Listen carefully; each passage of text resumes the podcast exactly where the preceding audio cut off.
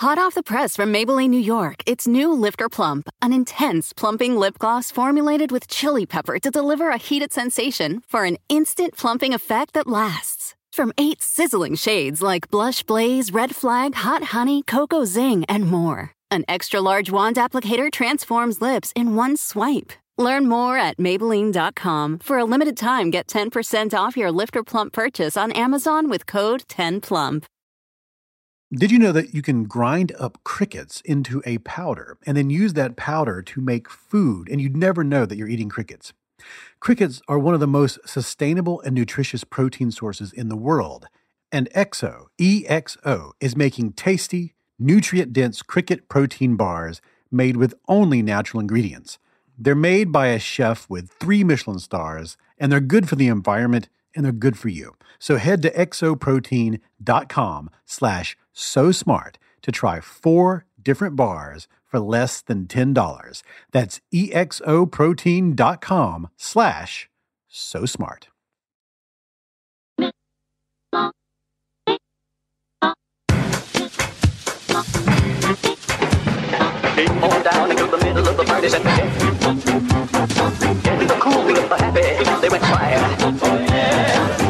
Talking about the power of the gospel. Getting the cool, the happy, they went quiet. Welcome to the You Are Not So Smart podcast, episode 90.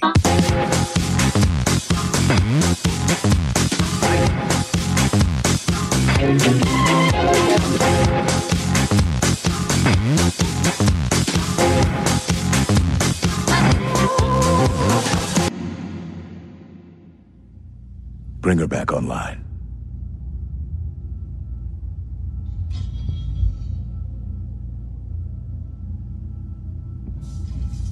Can you hear me? Yes. I'm sorry, I'm not feeling quite myself. You can lose the accent. This is the first scene in HBO's new series, Westworld. Do you know where you are? I'm in a dream. That's right, Dolores. You're in a dream. Would you like to wake up from this dream? In the show, Westworld is a theme park in the future in which people pay huge sums of money to immerse themselves in a sort of real world version of a role playing video game like The Witcher or Skyrim or Grand Theft Auto or Red Dead Redemption or something like that. And when they do this, when they go into this world that's been created for them, they interact with a population of robots that are indistinguishable from human beings. And in this first scene in the show, we see technicians interviewing an android, actually, to be technical, a gynoid named Dolores, who seems to have suffered some kind of malfunction. And they inspect the androids and their states of mind, their programming, their codes, by talking to them directly. Would you like to wake up from this dream? Yes. I'm terrified. There's nothing to be afraid of, Dolores. As long as you answer my questions correctly. Understand? Yes. Good. First, have you ever questioned the nature of your reality?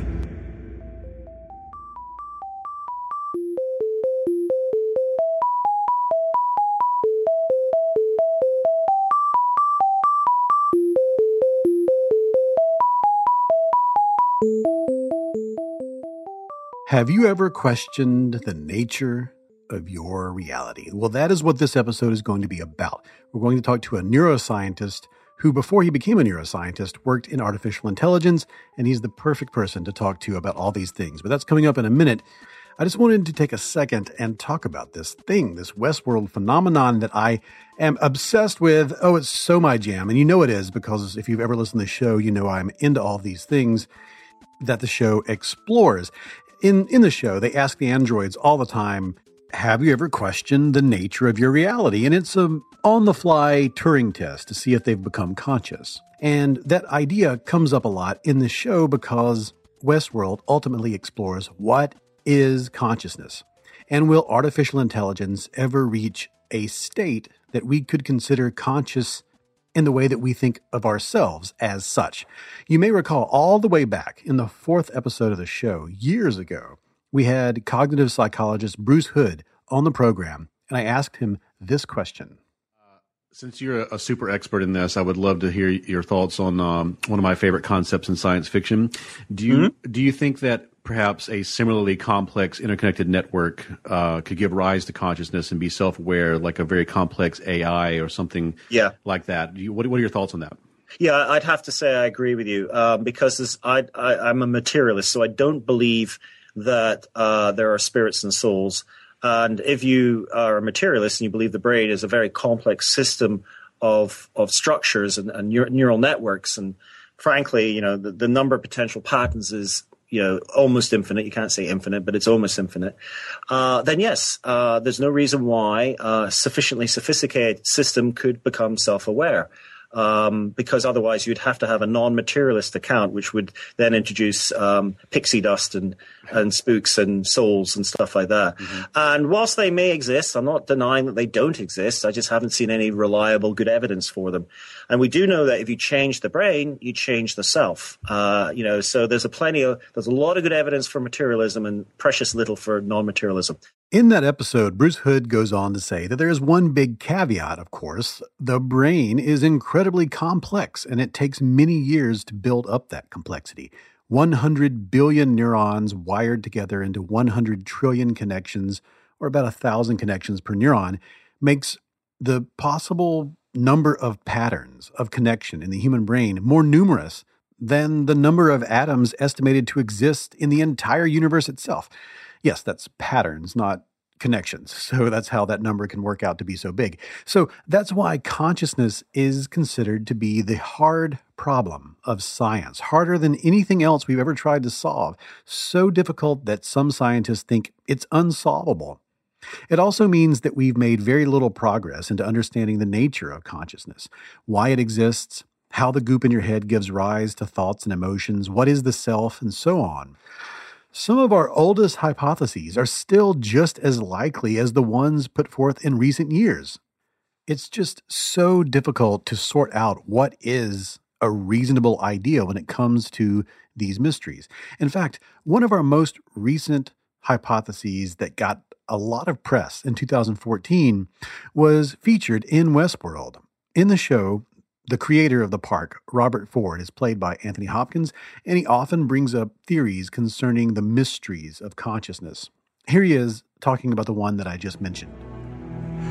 I read a theory once that the human intellect was like peacock feathers, just an extravagant display intended to attract a mate. All of art, literature, Beethoven, Mozart, William Shakespeare, Michelangelo, and the Empire State Building. Just an elaborate mating ritual. Maybe it doesn't matter that we have accomplished so much for the basest of reasons. But of course, the peacock can barely fly. It lives in the dirt, pecking insects out of the muck, consoling itself with its great beauty. Oh, and early in the show, Hopkins mentions an idea that caused a big stir in 1976. And I was thrilled when they mentioned this. It came from psychologist Julian Jaynes' book, The Origin of Consciousness in the Breakdown of the Bicameral Mind. The idea that primitive man believed his thoughts to be the voice of the gods. I thought it was debunked. No, it's a theory for understanding the human mind, perhaps, but not as a blueprint for building an artificial one. See, Arnold. Built... The bicameral mind was such a challenging idea and so mind bending that, well, we're still talking about it, right? We're talking about it right now. It's in this show, it's in this episode of Westworld. And it's contentious. Plenty of scientists today, they just think it's ridiculous. But plenty of others give it some credit. And in philosophy, it gets a lot of credit.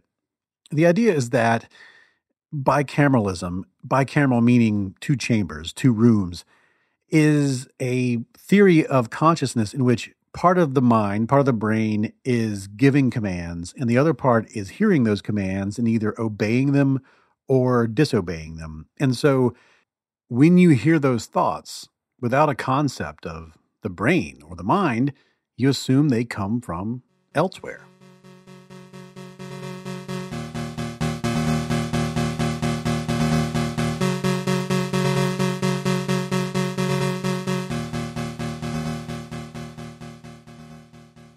Now, we don't know what the Greeks truly thought or felt in their minds and their subjective experiences as conscious beings, but Jaynes and other researchers speculate that because they didn't think of themselves as even having minds at all, they still didn't have any knowledge of the brain, in fact, they didn't even know what the brain was for, that the mind as an idea, as a concept, had yet to be invented, and so they just had bodies. And when they saw things, they had memories of things. They thought seeing and remembering took place inside their eyeballs. When they felt afraid, that feeling happened in their hearts and in their stomachs. When they felt inspired, that was in their chest because they went when they were inspired. Inspiration. You see, these are all pretty much supported by the things that we read in their literature from the records that we can find. And Jaynes said that since these people probably didn't have a concept of a mind or a word for it. They likely assumed when they had inner thoughts like, I would like a slice of carrot cake, they didn't think that came from their inner selves. Instead, it came from the voice of an external agent.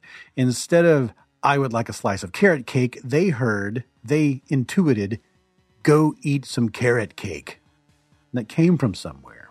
And if it didn't come from a mind, remember they don't have a concept of this, they assumed the source of those seemingly unbidden thoughts came from the most logical source they could think of a god. Or so Jaynes said.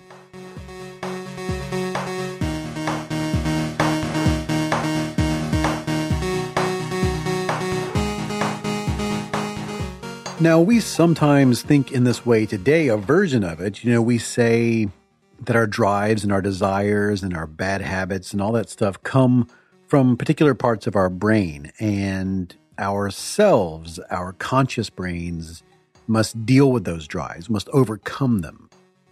And we can see that if you labeled those things as gods, it's not much of a stretch to see where Jaynes was coming from. And here's where he's coming from. Here's the thing that shook everything up when he put out the book. He said that because they didn't have a concept of consciousness, they weren't conscious. Consciousness came later. The philosopher Daniel Dennett, writing about the bicameral theory, said that he thought that the idea was completely plausible. He said, quote, To put it really somewhat paradoxically, you can't have consciousness until you have the concept of consciousness, end quote. In the same essay, he compares all of this to the idea of history. Jaynes said that history as a concept had to be invented before we could think in historical terms. Yes, there was history before historians, but Dennett asks, quote, is there a history of lions and antelopes? Just as many years have passed for them as for us, and things have happened to them, but it is very different. Their passage of time has not been conditioned by their recognition of the transition. It has not been conditioned and tuned and modulated by a reflective consideration of that very process. So, history itself, our having histories, is in part a function of our recognizing that very fact. You can't have baseball until you have the concept of baseball. You can't have money before you have the concept of money. End quote. So if Jaynes was right, and if Dennett is reading him correctly, the fact that we can't imagine consciousness at a certain point in our history means that it didn't exist. Without it, we can't frame ourselves in those terms, and we aren't truly conscious.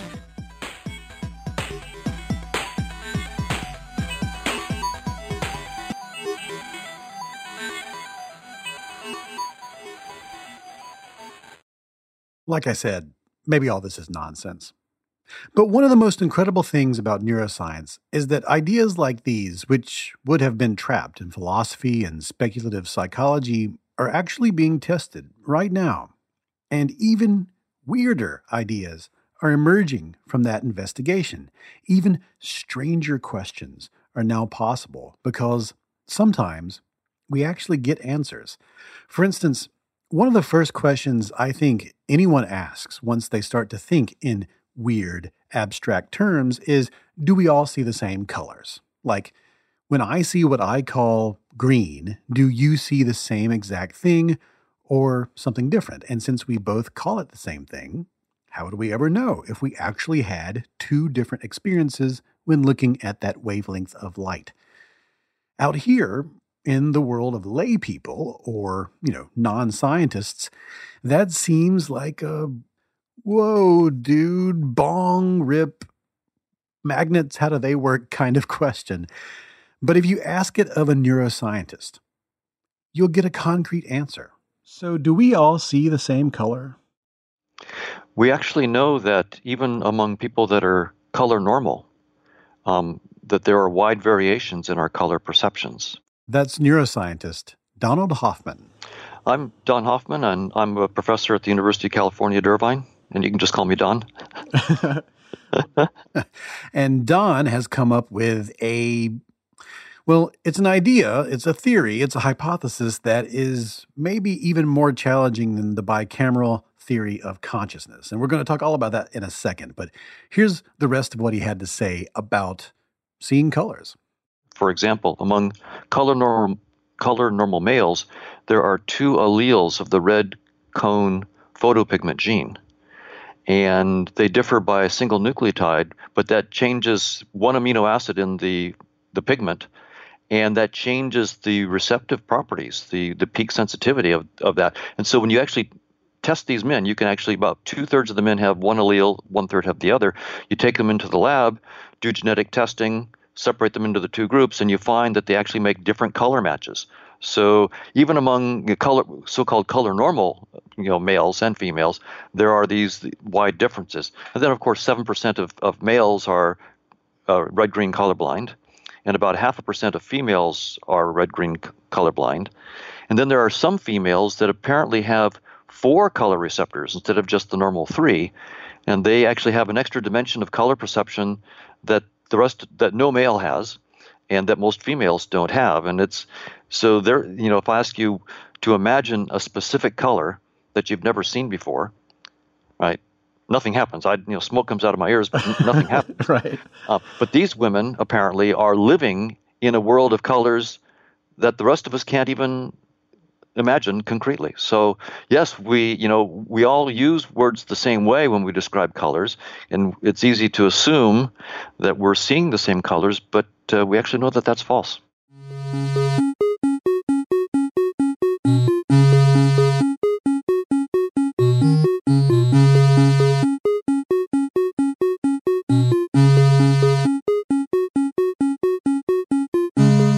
My name is David McRaney. This is the You Are Not So Smart podcast. And In this episode, we are exploring reality itself, consciousness. What is real? What is perception? What is reality? All of that is the focus of this episode. And we're going to talk to Donald Hoffman, a neuroscientist who has a strong background in artificial intelligence, about his new theory, his new hypothesis, his new idea called conscious realism, which, well, it's just too complicated to even get started right now. He's going to tell you all about it, and I promise you it is going to twist your mind right after this commercial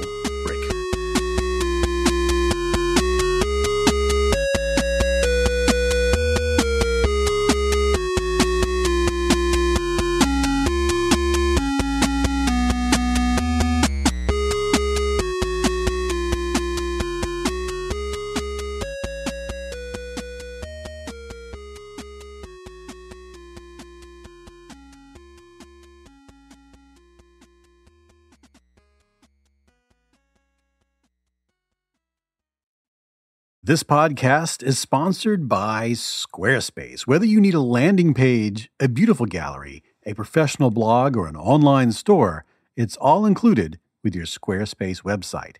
It is easy to use Squarespace. Building a website with Squarespace is a simple and intuitive process. You can add and arrange your content and features with the click of a mouse. You get a free custom domain, and they make adding that domain very simple. You just sign up for a year and you receive a custom domain free for a year. You can design a best in class online store with Squarespace's award winning templates, customizable settings, and more, all without a single plugin. And they have seamless commerce tools from nationally recognized brands to your favorite local shops. Squarespace is trusted by hundreds of thousands of savvy shop owners around the world, including all the tools you need to track inventory, process orders, and send custom emails in one intuitive interface. Squarespace Commerce allows you to understand every aspect of your business. Start your free trial today at squarespace.com and enter the offer code so smart to get 10% off your first purchase. Squarespace. Set your website apart. You all know how important seeking real knowledge is to me, and that's why I continue to watch lectures from the Great Courses Plus. And this is a really great way to gain insights into so many fascinating ideas, fascinating concepts through their many fascinating courses. And they keep adding more each month. If you want to discover the Great Courses Plus too, they're offering my listeners a full month of free video courses when you sign up using my special URL. It is thegreatcoursesplus.com slash smart.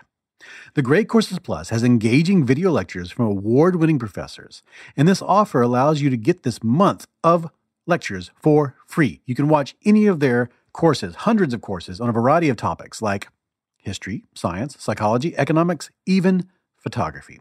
When you sign up, I recommend that you watch The Hidden Factor Why Thinking Differently is Your Greatest Asset. You get tools to train your brain to think differently, helping you work better as an individual and as part of your team. So, how do you do that? What's in the course? Professor Scott E. Page, a professor of political science and complex systems, takes you through ideas that will be instantly applicable to work. Stuff like Fermi's Barbers, The Wisdom of Crowds, Diversity Prediction Theorem, Homophily, Groupthink, Diversity, and more. You can watch this and whatever else you want with that free month. Anytime, anywhere from your mobile device, tablet, laptop, or TV. Sign up today to start your free month of courses. Go to thegreatcoursesplus.com slash smart.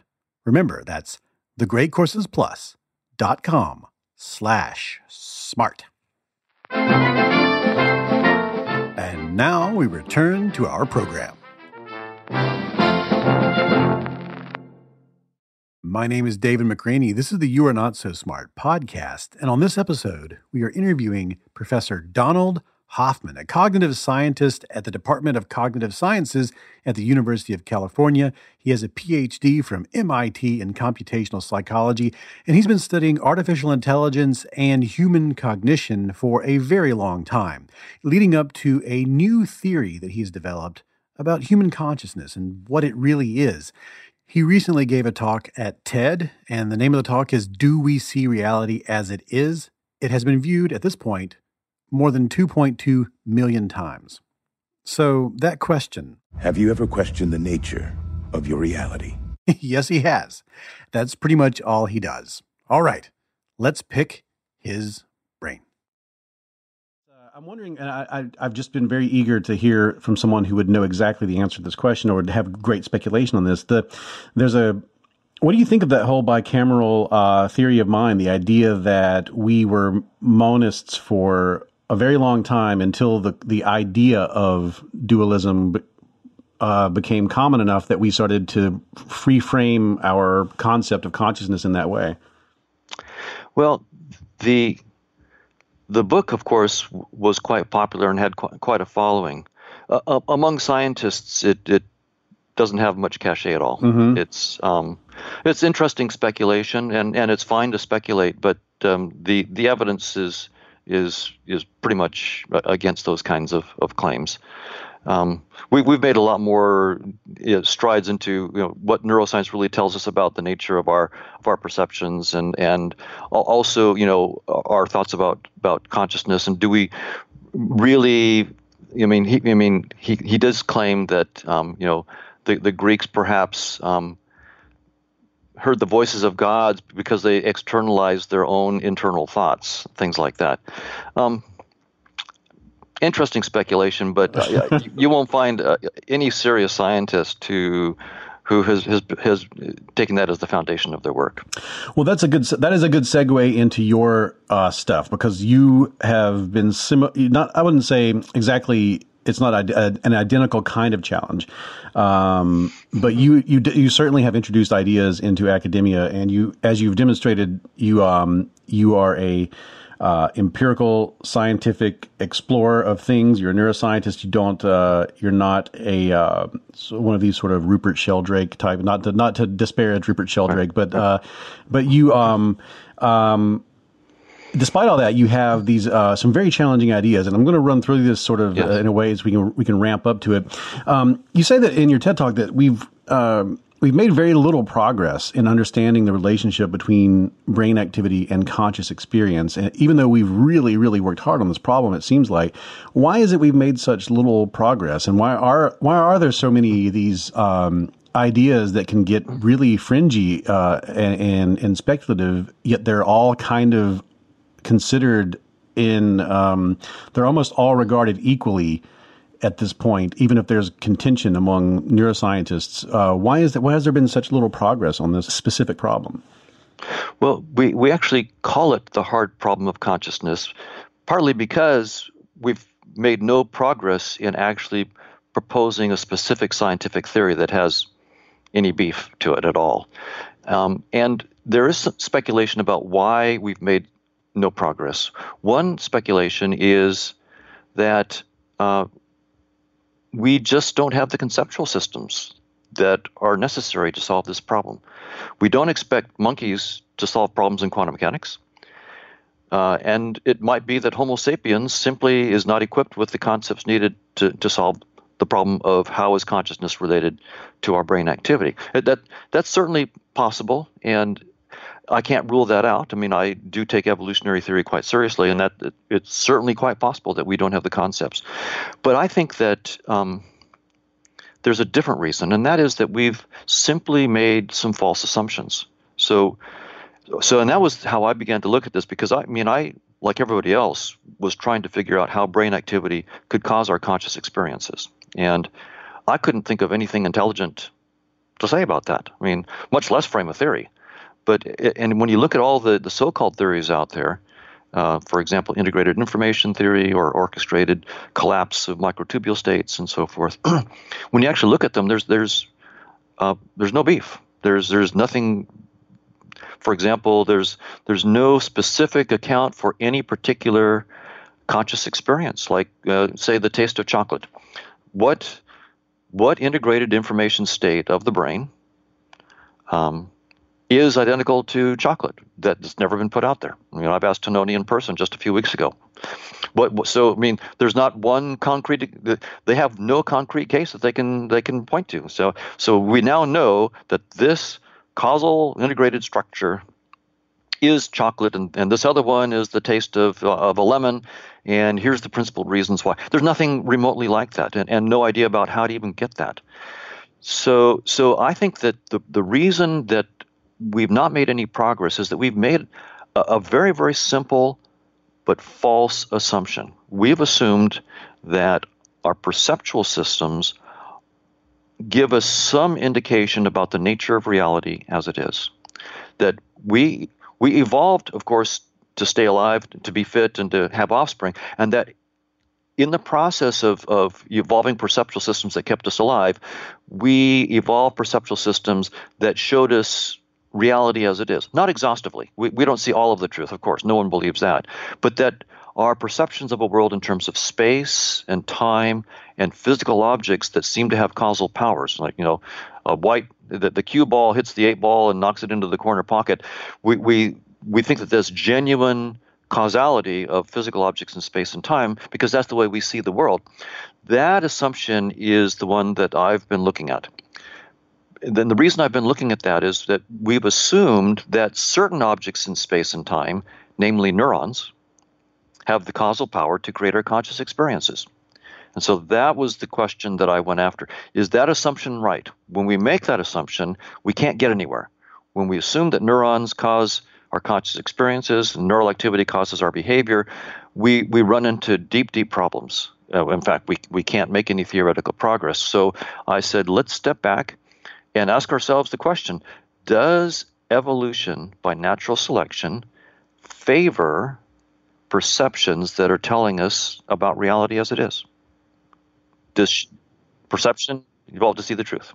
No, so so this is your big challenge because the um, I mean, I, this is what I learned in school is the idea that um, um, that you know the brain yes the brain constructs reality it does and it's uh it's sort of a virtual it's a virtual reality. I, and that was sort of that was that was communicated pretty well but it also uh that um our ancestors who saw a more uh, accurate picture of, or had a more accurate um, perception of the objective reality that we don't completely bring into our minds, but the ones that had a more accurate perception of it were more successful.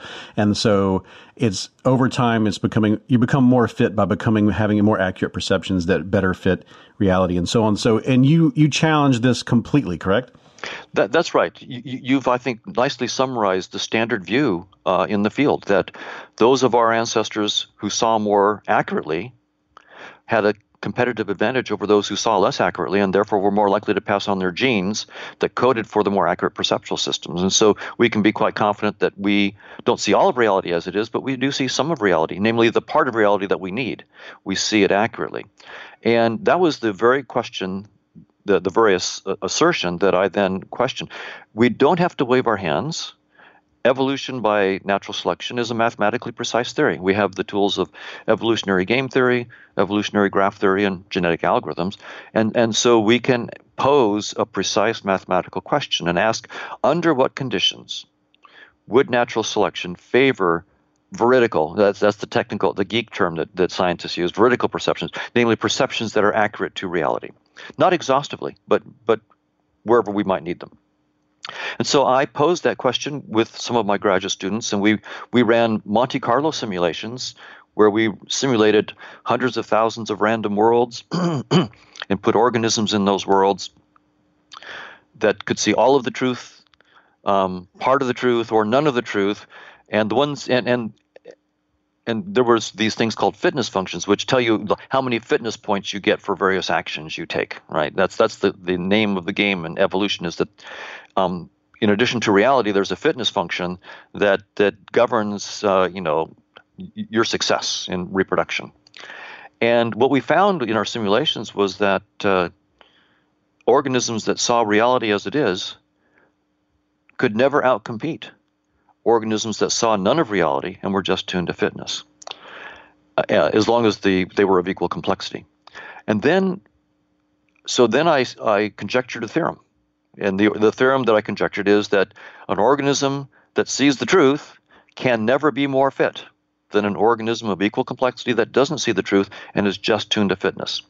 And I worked with a mathematician friend, uh, Chetan Prakash, and uh, proved the theorem. And so it's under review right now. But it, it's actually a theorem that if if our perceptual systems evolved by natural selection, then the probability that we see reality as it is in any way is zero, precisely zero. Okay, so uh, this is a lot to unwrap. So uh, the now, okay, this is now one of the things is first of all that's the first thing that's exciting about this is that this is an idea that you would think would be trapped in philosophy forever but uh, here it is uh, way outside not even uh, it's not even just in psychology but it's it's over here in uh, computer modeling and uh, evolutionary uh, science and in neuroscience. And so you pulled it way over here and put it into a framework where it can actually be peer reviewed and that's pretty fantastic so how does this how does this differ from just the idea that um, that Umwelt idea? How does this just differ from the concept of there's not um, of course we don't see objective reality. We see a subjective reality and we don't we see a very small slice of it. And and and how does it um, what elements of this theory that you've put together uh, expand on that sort of foundation?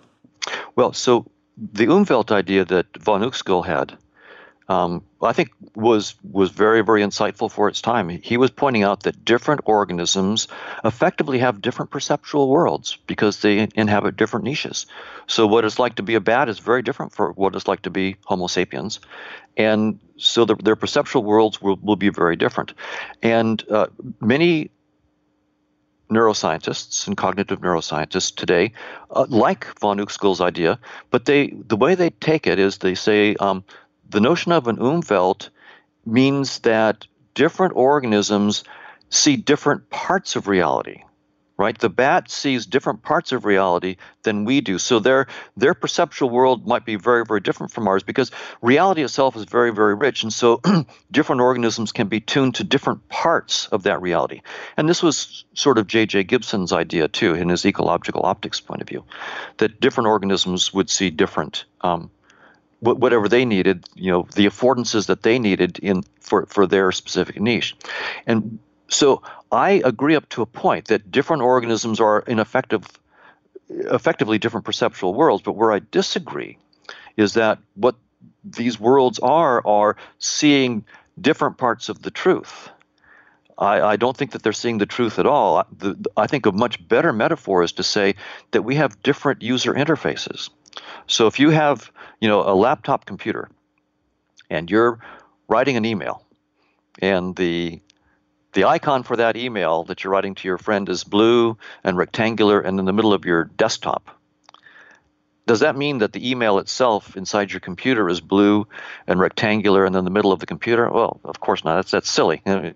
Anybody who thought that is mistaking the point of the interface. It's not there to show you the truth. It's there to hide the truth. You don't want to know about the diodes and resistors and voltages.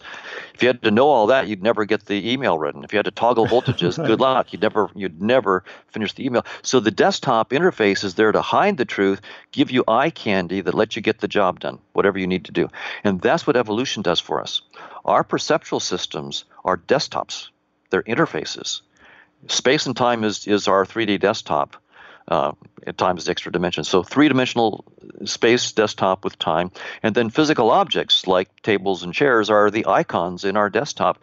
And we evolved this perceptual interface not for it to show us the truth,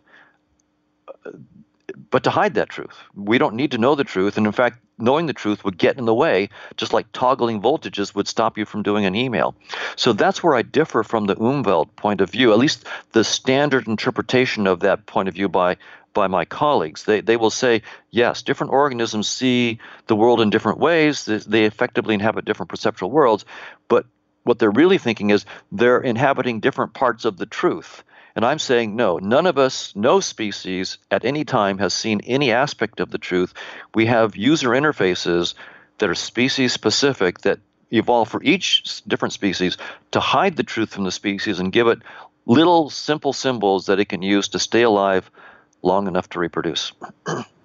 and you and, and you've modeled this. This isn't just. Um, that's what makes this so great. Is that this is not just uh, some pipe smoking uh, in, in a and some uh, you know perusing old uh, textbooks and pipe smoking in front of the of the in front of the dorm room or whatever. This is um, um, you've modeled this you've modeled this uh, in a in a very detailed way, and yes. and this has led you into this territory. Um, and I, am hoping that up to this point, people listening they they followed along and that this makes sense.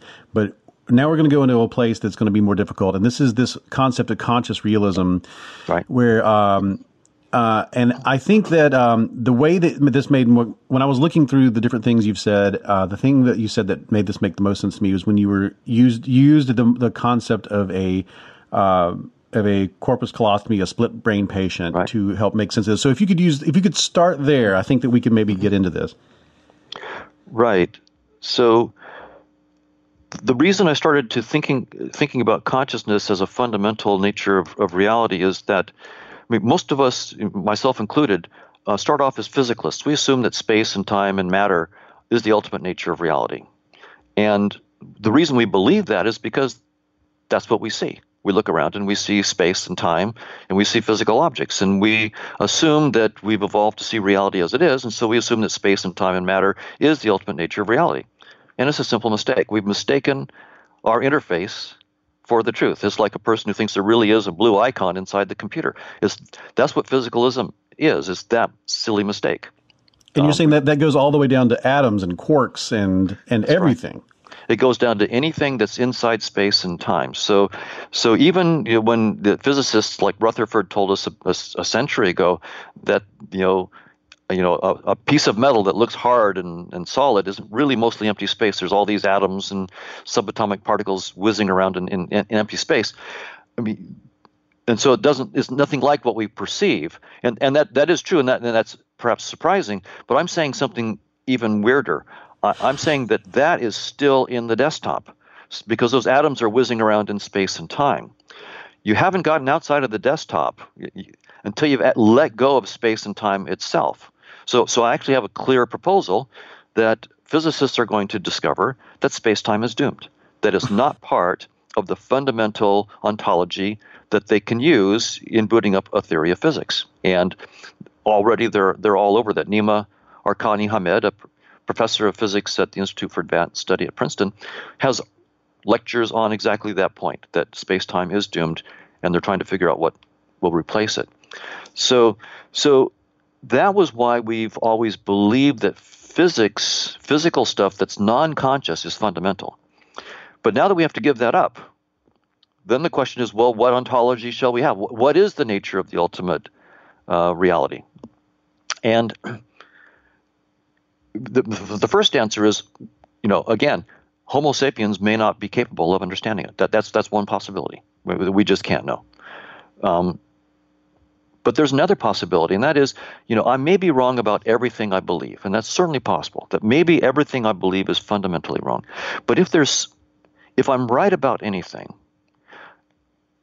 I'm I believe that I have conscious experiences. I believe that I have experiences of pain, uh, taste of chocolate, smell of garlic, feelings of love, and so forth. I mean, if I, I mean, I could be wrong about. If I'm wrong about that, I'm wrong about everything. We might as well just drink beer, have pizza, and have a good time. I mean, mm-hmm. because science is impossible. Mm-hmm. So, so I decided to. I said, look. Um, evolution by natural selection entails that our perceptions of space and time and matter are not an insight into reality. Physicalism is false. Let's try to boot up a different theory of reality, but make it rigorous. I want a mathematically precise theory of reality. And so I said, let's start with consciousness. Because, you know, if if I'm wrong about having consciousness, I'm, I'm wrong about everything. So let's just start there. And so I have a mathematically precise theory of consciousness. I it's actually a, a mathematical model of consciousness that you can write down on the back of a napkin but it's it's mathematically precise, and the, then a very strong claim that every aspect of conscious experiences and the dynamics of consciousness can be modeled without exception by this mathematical theory. So I'm probably wrong. I mean, that's the whole point of science is to be absolutely precise, down to the mathematical nitpicking be very, very precise, make bold, bold claims so that people can then, you put a target on yourself, or not on your, on your theory, you put a target on your theory so people can try to shoot it down. That's the whole spirit of science. So be very, very bold and precise so that we can, you know, shoot these theories down and then, you know, evolve them, make them. So, so I've got this theory of consciousness and then the bold claim that consciousness is fundamental, that the ultimate nature of reality is consciousness, what I call conscious agents, and if I'm right, then one prediction is that we'll be able to use this theory of consciousness to, with mathematical precision, get back what we call, you know, quantum mechanics, general relativity, and eventually even quantum gravity. In other words, get we'll solve the mind-body problem not by starting with physical stuff like neurons and trying to get consciousness to emerge from it, but going the other direction. Start with consciousness, mathematically precisely defined, and, and modeled, and show that we can get back quantum mechanics, general relativity, and, and eventually quantum gravity from it and solve the problem that way. And so, if it's not atoms and molecules, those are just um, representations on our desktop. Um, what is it? So the idea would be that if it's not some um, physical thing like space and time and matter, I'm proposing that the ultimate nature of reality is actually something that we feel somewhat intimately acquainted with, namely conscious experiences, fears, emotions, the smell of chocolate, the taste of garlic, and so forth. Um, I'm not saying that we have, you know, deep, deep insights ourselves into those conscious experiences, but we do have conscious experiences. By using that as our foundation and making a mathematical model of it, we can then start to get a science of consciousness um, that that is a rigorous science where we can actually get surprises. Right? We might find out about th- things about our own consciousness that we would never have known if we hadn't got a, a mathematically rigorous theory of it. How do we? What about?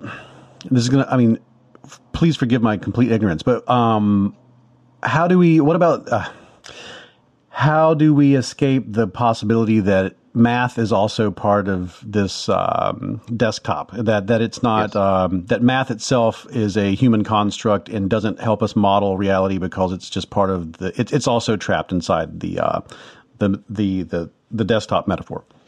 Great. That's a, a, very, very important question. And it does distinguish my point of view from certain religious points of view where, that have tried to use evolution to take down science in in a very different way. So, Alvin Plantinga, for example, has used evolutionary arguments to say that all of our cognitive abilities are not reliable. And so, therefore, evolution sort of shoots itself in the foot. And my argument is very, very different. My argument only applies to one cognitive capacity, namely our perceptual capacities it doesn't apply to our logic and math. And in fact, when you look at logic and math, a different analysis from evolution seems to apply. Um, it, there are selection pressures to do certain elementary operations in logic and mathematics correctly. Two apples give me roughly twice the fitness payoff of one apple. Right? It's about fitness. So that's the key thing evolution is all about fitness, not about truth. But when you're arguing and, and when you're doing reasoning about fitness, you do need to get that right. And so, even though you're not arguing or reasoning about the truth, you do have to do the mathematics and logic correctly to to get the fitness correct. And so, although evolution by natural selection uniformly pushes or, or shapes our perceptions not to be true, it does not uniformly push our math and logic not to be true. There are small selection pressures. Now, by the way, on the other hand, I'm not saying that there are selection pressures to make us mathematical geniuses. Far from it. Uh, what there are are these little enclaves of ability. So, you know, two apples are better than one in terms of fitness, or in terms of uh, us as a society, a social group. I mean, we're hunter gatherers. We cooperated. At the end of the day, I would share what I got with you if you didn't have enough, and the next day I would expect you would share with me. But there's a logic of you know, you know reciprocation that then evolves. I mean, I gave you some yesterday, the day before. In fact, I've been giving some to you for the last month, and gee, you've never given anything back to me. Now, wait a minute. So there's a little bit of logic that comes into play here, just a little bit, that says, you know, if I do this, then I expect this from you, and, and vice versa. And so we get these little, little bastions of logic and mathematics that evolution gives us that that are not there and designed to show us the truth just to, to make us fit, but but then every once in a while the genes come together and you get a von Neumann or some other brilliant mathematician who really is, you know, a, a Kurt Gödel who really is, you know, from our point of view, an outright genius in these these areas. And so evolution by natural selection shapes our perceptions uniformly away from the truth, but it does not shape math and logic uniformly away from the truth. It gives us a little foothold here and there. and every once in a while the genes come together and you get a real genius in, in, these areas. um, well, let me let me uh, let's see if we can uh, help people understand this this idea of conscious agents. Uh, you you mentioned that a, a, split brain patient, you know, basically has oh, yes. a person has one consciousness. Uh, and then a split brain patient. There are all those great experiments by Gazzaniga where they have them do mm-hmm. all these amazing. We've talked about it on the show before. So there's a uh, in essence, in, in, you could frame them as being a person with two consciousnesses. This yes. consciousness is that are um, housed within one organism, and you can. Ex- you, I've seen in some of your work you extend this. Why not divide it into four, and then sixteen, right. and then forty-five? And this it sort of reminds me of the the Minsky stuff with the um, yeah. um, of the uh, to you finally get down to little binary agents. So, um, yes. how yes. does how does that plug into your concept of uh, of this conscious realism? That, that's that's a great example. So we all feel as though we're a single consciousness, right? That's that's the way it feels subjectively. Sometimes we have inner conflicts, but it feels to us like we're you know pretty much one single consciousness. But it turns out that the, the way your brain is organized, there are two hemispheres, a left and a right hemisphere, that are connected by 200 to 225 million fibers, axons. So it's like a think of it as a as a cable, a computer cable between two massive computers. Um, and in certain bad cases of epilepsy where you have a part of the brain that's bad, say on the right hemisphere, uh, and, and sends random signals throughout the whole brain that make you go unconscious. They they couldn't in some cases, you know, fix it with drugs, and so uh, Joe Bogen, uh, who I had the the privilege of knowing while he was still alive, um, was a, a, famous surgeon who would actually cure these people pretty much by you know taking off the cranium, taking a scalpel and cutting the corpus callosum and and just splitting the two hemispheres, cutting off. And what what it did was it uh, confined the bad electrical activity to just one hemisphere. So one hemisphere might go down, but the other one wouldn't. And what what they found was um, that the two in careful experiments, the two hemispheres actually from my my interpretation of it is they have two separate kinds of consciousnesses in the following sense. You can ask a question of the right hemisphere and ask the same question of the left hemisphere and you get different answers. For example, what do you want to be when you graduate? One fellow was asked this. The left hemisphere wanted to be a draftsman and the right hemisphere wanted to be a race car driver. They, couldn't be more couldn't be more different. They have different personalities, different likes and dislikes, they can play 20 questions with each other. You could literally set up a situation where the left hemisphere and the right hemisphere play 20 questions. Uh, and, and, and it's a real game because the, the, the two hemispheres have different contents of consciousness. So, so it feels to us like we're a single unified consciousness, and we might be, but just a simple knife, a, scalpel, can cut your consciousness in two, and there are two separate spheres of consciousness. Uh, and and so if two, then I, I, point out, well, why not? Why not more? Why? How far down does might it go? I mean, Minsky had the notion of the society of mind, um, and I have a precise mathematical notion of what I call conscious agents that can be divided further and further until you get down to agents that are literally as simple as is possible. One bit of perception and one bit of action. Literally, mm-hmm. you, you know, a zero or one for perception or a zero and one for, for action. And then the mathematics allows me to build up conscious agents as complex as as as, as, humans. That that is so. Um, I've got a book here. Um, I've got a really old. Uh, I want. Uh, I'll never find it. Um, oh yeah. Uh, this reminds me so much of uh, uh, the um, this old idea of the recursive uh, recursive u- universe from um, yes. from oh this stuff the uh the the conway's game of life oh stuff. right right yes. Uh, and it feels so um it just feels like i i i really adore how there are many of these ideas seem to be converging within your theory and so um uh and that instead of being sort of lost out there in deepak chopra land they seem to be um uh in real and you know real academia. So, um, uh, and I'm wondering. So, I'm wondering how has this been received? I mean, how has this been received uh, by your peers and by people maybe in other uh, academic silos? I mean, I think at first glance this feels like woo woo. This feels like Deepak mm-hmm. Chopra. This feels like, um, uh, you know, t- people talking about quantum consciousness and things that have generally been um, very poorly regarded in, in, in neuroscience and in psychology and, and other social sciences. How has it, how has this been received and how do you feel about that? Well, the initial reaction of my colleagues in, in academia is generally surprise and shock.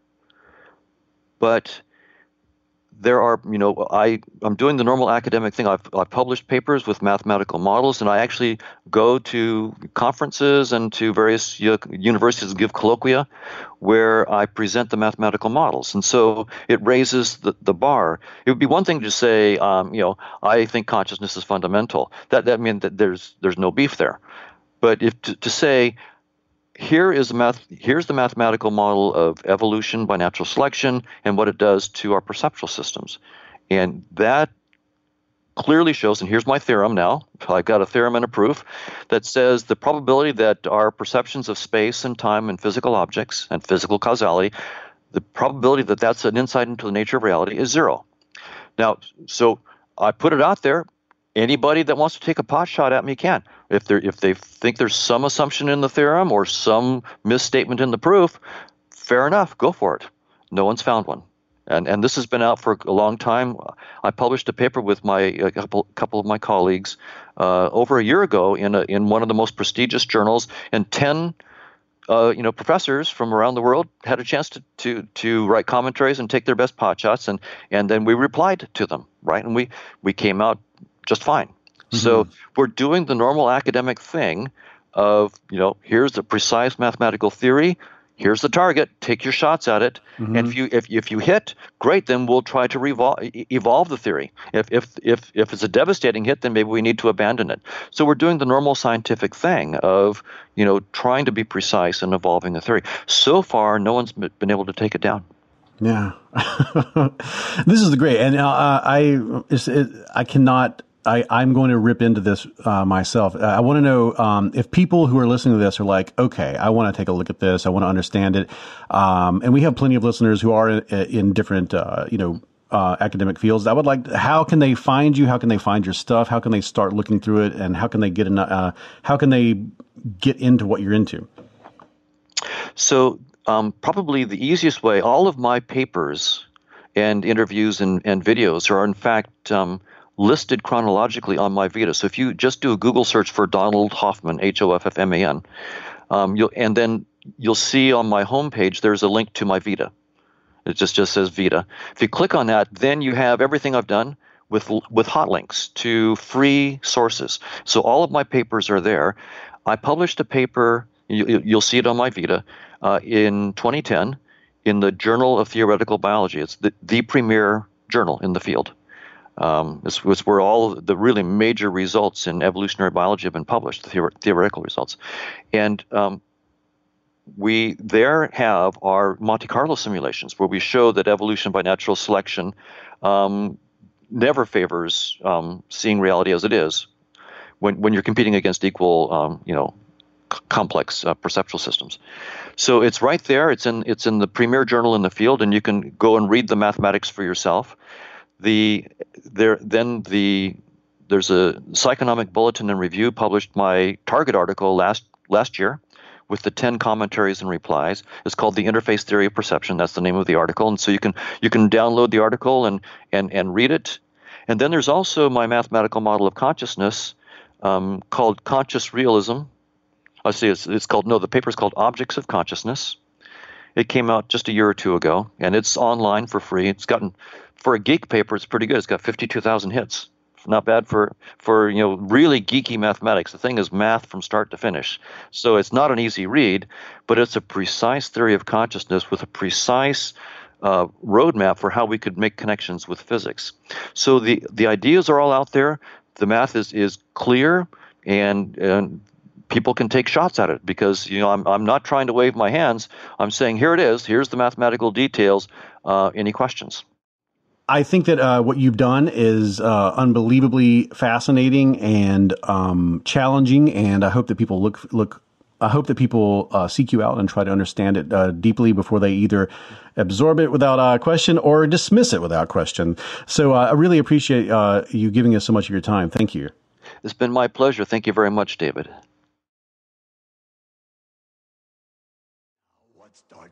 Letter C? Cookie starts with C. Let's think of other things that starts with C. Uh, who cares about other On each episode of the You Are Not So Smart podcast, we close out the show with a cookie. A cookie sent in by a listener or a reader. If I eat the cookie that Mandy, my wife, bakes from the recipe sent in by you, one of our listeners, then you will receive a signed copy of either You Are Not So Smart, the first book, or You Are Now Less Dumb, the second. So, in this episode, oh yeah, and send those recipes to David at youarenotsosmart.com. This is this episode's recipe. It comes from Sophie Douse. Sophie Douse writes, Hello, David. I stumbled upon your podcast not too long ago, and it's definitely become one of my top five podcasts. I wonder where it is. Is it one, two, three, four, or five? I'm going to guess three. And she says, Thanks so much for shedding light on this ever so deep and utterly fascinating subject the human mind's dead angles. I like that. In celebration to the multi layers of your show, I offer you this cookie recipe Alpha Jores or Dulce de Leche cookie sandwiches dipped in chocolate. They come from Argentina. I first tasted them in Brazil, actually, and now every once in a while, I'll stumble upon some, like once at the Ferry Building Market in San Francisco or in my hometown, Quebec City, from an Argentinian immigrant who started his little Alfajores business. Am I saying that correctly? Alfajores? Sorry. Either way, my mouth is watering. I'm sorry. I'm having a hard time getting through this. This isn't my recipe, but a recipe I found on the internet, which was very, very convincing. So I'm sure you will love them. Thanks again for your great show. Here's the recipe. Now, these are really cool. It takes a lot of prep on these, but it's worth it. Uh, I watched Mandy make these and in stages. Some of it was done yesterday. Uh, you have to get all the, the dough prepared and put it in the refrigerator overnight. And then you take it out and you have to have a rolling pin and uh, all sorts of stuff. There are several different kinds of things that go into it. You have lay out the cookies, put uh, heaps of stuff in the middle of the sandwiches after you bake the cookie pieces. Uh, it's crazy. Uh, the ingredients are flour and baking powder and salt and butter and sugar and orange zest and dulce de leche, bittersweet chocolate, heavy cream, amazing stuff. Okay, let's try this. What does it look like? It looks just like a moon pie. Now, I don't know if you know what a moon pie is. Um, they are a staple of the deep south from which I sprang. And um, they actually, there's a long story behind the moon pie and the company that bought them. And they have a moon pie drop every year in Alabama on New Year's. Anyway, that's what it looks like. But what does it taste like? Let's give it a shot. I can't wait to see what this is from Argentina and all over the world. Sophie Douse. Here we go. Mm. That is right. That is right. Mmm. Mmm. Mmm. Mm. You know, the best thing about this, it is a sandwich. Like, it's a very tiny sandwich. It looks like, you know, it's chocolate all over, very dark chocolate all over, but you bite into it, and immediately the cross section is visible. Two cookies with some caramel type stuff in the middle. And it is so dark and chocolatey, very dark. Um, the chocolate actually is kind of too bitter at first. It, it almost, you think maybe I've eaten poison. And then uh, you very quickly start mixing the flavors of the cookie with um, the filling in the middle, and it all starts to blend together, and it becomes a very mature taste. I imagine, like uh, you know, Agatha Christie has would have this cookie uh, on a very petite and elegant, beautiful little plate next to her dainty um, her tea, and she would drink her tea and take a bite of this, and it would be a whole afternoon surround. she planned her whole af- afternoon around how uh, meticulously created this wonderful cookie is. And it does have many layers to it. Mm. So it's painful in the beginning, then complex, mature, and delicious in the middle. And it has many layers that mix together once you get to know it. This is a cookie that went to uh, a foreign country, went to a, uh, for the first time as a teenager, uh, right out of uh, high school, and thought that, you know what, I have figured everything out now and I am so much more worldwide than my friends. But then uh, somewhere in college meets someone else who did a very similar trip and they had kind of the same experience and they realized, you know what? I am coming online as a person, but it's not unique to me. And then a couple years later, after learning this over and over and over again, they accept that's part of life and that's makes them that actually makes them come online for real. That's what this cookie is. That's what this cookie feels like. Mm. This is a perfect. This is a this is a coming of age cookie. I'm thinking of this cookie as eating, eating this cookie is a, just a metaphor for um, growing up and shedding all the ridiculous, superficial, um, transient, and ephemeral concerns of childhood it has layers like Westworld. It's complex and painful and comes online like consciousness itself. It's the perfect cookie for this episode. Mm. Thank you so much, Sophie Douse. A book is on its way. Ichi, ni, ichi, ni, san, chi. That is it for this episode of the You Are Not So Smart podcast. Please go to patreon.com slash you are not so smart and pitch in to help bring a reporter to the show. I would like to add some staff to the show. A reporter would be a fantastic addition to the program, and we could put out content more along the lines of some of the uh, some of the podcasts that I've always wanted this, this show to sound like and be like. Uh, adding a reporter would make that possible. So go to patreon.com slash you are not so smart and help make that happen. You can find all past episodes at youarenotsosmart.com and at boingboing.net, where you can find other great podcasts like this one. Boingboingpodcast.com has all the podcasts listed.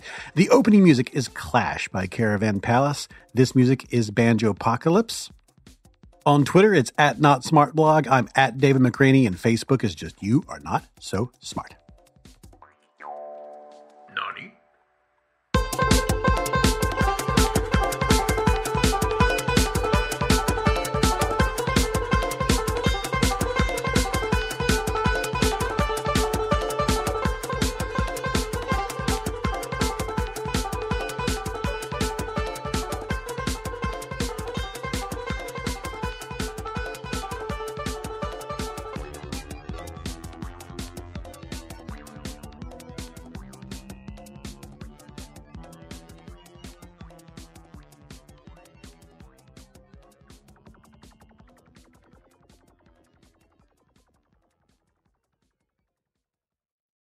Oh, yeah, we're going to talk about crickets one last time. Remember, we talked about cricket powder and exoprotein?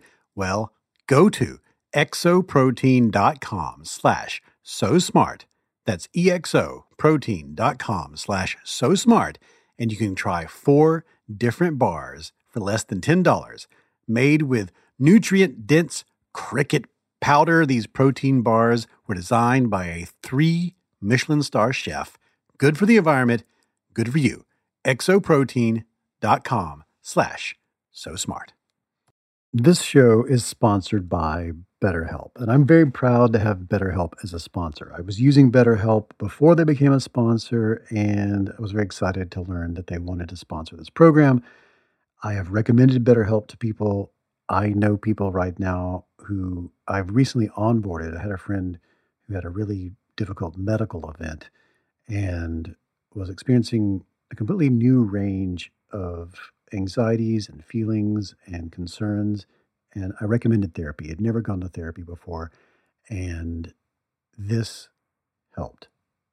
Now, a lot of us spend our lives wishing we had more time.